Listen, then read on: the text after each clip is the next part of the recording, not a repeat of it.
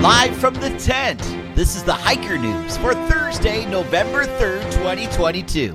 News and articles about parks, backpacking, and hiking trails from around North America. My name's Whip. On this edition, playing golf in the Grand Canyon has landed one influencer in the deep rough. Bear Activity has closed shelters along the AT. You can get your Christmas tree in a state park. Another week of hikers going missing and six Canadian new old school geological heritage sites. All of that and more coming up on the Hiker News. Now, I'm not exactly sure what the requirements are for being an influencer, but apparently it doesn't take very much. Recently, a TikToker smashed a golf ball into the Grand Canyon, and she supposedly lost her driver at the same time. There's a video that has an individual um, doing these things and now that individual has been charged and has a court appearance pending. The National Park Service even had to post the unnecessary question Do we really need to say this? Don't hit golf balls into the Grand Canyon. The National Park Service also would like to remind hikers that throwing objects over the rim of the canyon is not only illegal, but can also endanger hikers and wildlife who may be below. Ever think about chopping a tree down in your state park, national park, provincial park? Well, apparently you can Christmas tree shop at a state park in Colorado. Yeah. You can now hack your own Tannenbaum. Eldorado National Forest will let you apply for a Christmas tree permit, but act fast because officials expect the permits to sell out quickly. Details about designated cutting areas, dates, and types of trees that may be cut can be found by searching Eldorado National Forest Christmas tree. Hiking along the Appalachian Trail. Well, just a heads up the Abingdon Gap Shelter and No Business Knob Shelter are closed to camping. The U.S. Forest Service has received lots of reports of aggressive bears in that area. No camping between the Tennessee Virginia border to the Low Gap Highway 421 intersection. Seems that Canadians on the East Coast are really enjoying the provincial parks. Two years in a row that Nova Scotia's provincial parks broke the record for the highest number of camper nights. And it is off season. Uh, there's no services and gates are closed at most parks in Nova Scotia, but you can still use provincial parks for activities like walking and snowshoeing and cross country skiing as well. All they ask is that you follow the park rules and pack in and pack out your garbage. Well, I know you've seen the stacked rocks while hiking. You know they're called cairns, and they guide hikers. Well, now some Texas park officials want you to stop stacking rocks. They say it disturbs the wildlife habitats, especially many small aquatic creatures like frogs and insects. A hiker on the Pacific Crest Trail was rescued in the Diamond Peak Wilderness in California. Rescuers received a call at about 10 o'clock in the evening to assist a 57 year old Pacific Crest Trail through hiker.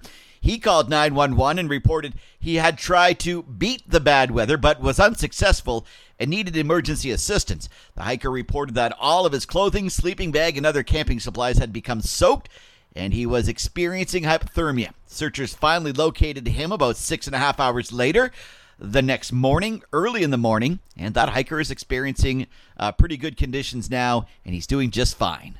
Another rescue crew locating a hiker reported missing for days on a trail near the Buffalo National River in Arkansas.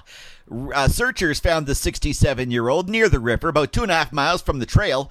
Searchers say they had walked the area where he was found, but they believe he moved around, making it difficult to locate him. They did eventually find him safe but just a reminder if you find yourself lost, just stay put.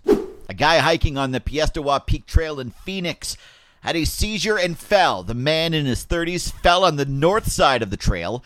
Family members called 911 when they noticed he was experiencing a possible seizure and then fell. When rescue crews made their way to the man, he was stable but wasn't able to move. He was taken down the mountain by first responders, where he was taken to the hospital for treatment. A hiker called for help in the Little Manatee River State Park. He got lost in the woods and ran out of water. First responders were able to find and rescue him.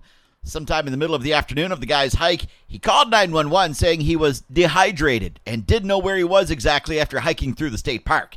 Officials used the GPS on the guy's cell phone to locate him, and when they did find him, he was unable to walk out on his own. He was airlifted out of the heavily wooded area and taken to a nearby hospital. Officials did not provide his condition. A 28 year old woman died at Hawaii's alluring and dangerous Wailua Falls.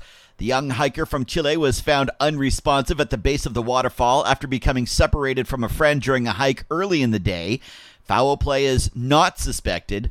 Wailua Falls has been a beacon for tourists ever since it was featured on the TV show Fantasy Island. It is off limits to hikers. No hiking, no trespassing, and danger signs are everywhere posted throughout the area. A hiker taking in the fabulous views in New York's Hudson Valley was airlifted to hospital recently. The 54 year old hiker fell 50 feet into a crevice while hiking at Minnewaska State Park. More specifically, the hiker fell near the area of Gertrude's Nose. When the Rangers first initially found the hiker, they carried him half a mile, where they were then met by other Rangers who loaded the injured hiker into an aviation litter, and he was helicoptered to the hospital. Another New York State Forest Ranger rescued an injured hiker in the Adirondack High Peaks. The injured hiker was on the trail down from Algonquin Peak, which is the second highest peak in New York. The 63 year old hiker had slipped on ice and fell around 15 feet, injuring himself in the process. The ranger treated the hiker with first aid, then walked them back to campsite. It was found that the hiker had not been wearing any traction devices on their feet. It's a pretty cool story. An expedition team spent six days searching the Walsh Glacier in Canada's Yukon Kluane National Park for a decades old cache of cameras.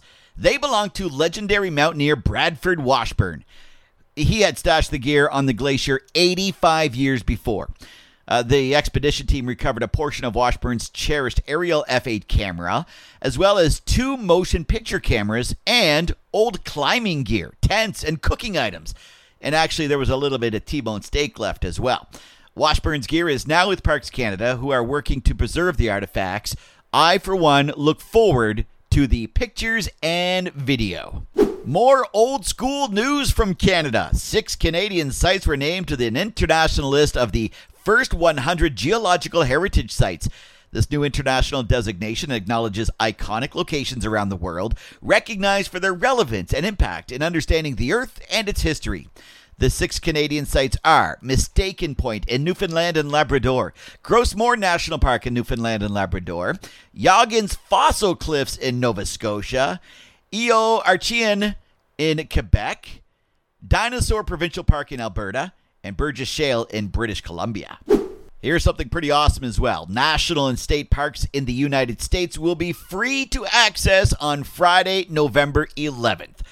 Uh, admission fees will be dropped for the day, as will fees at day use recreational sites and national forests.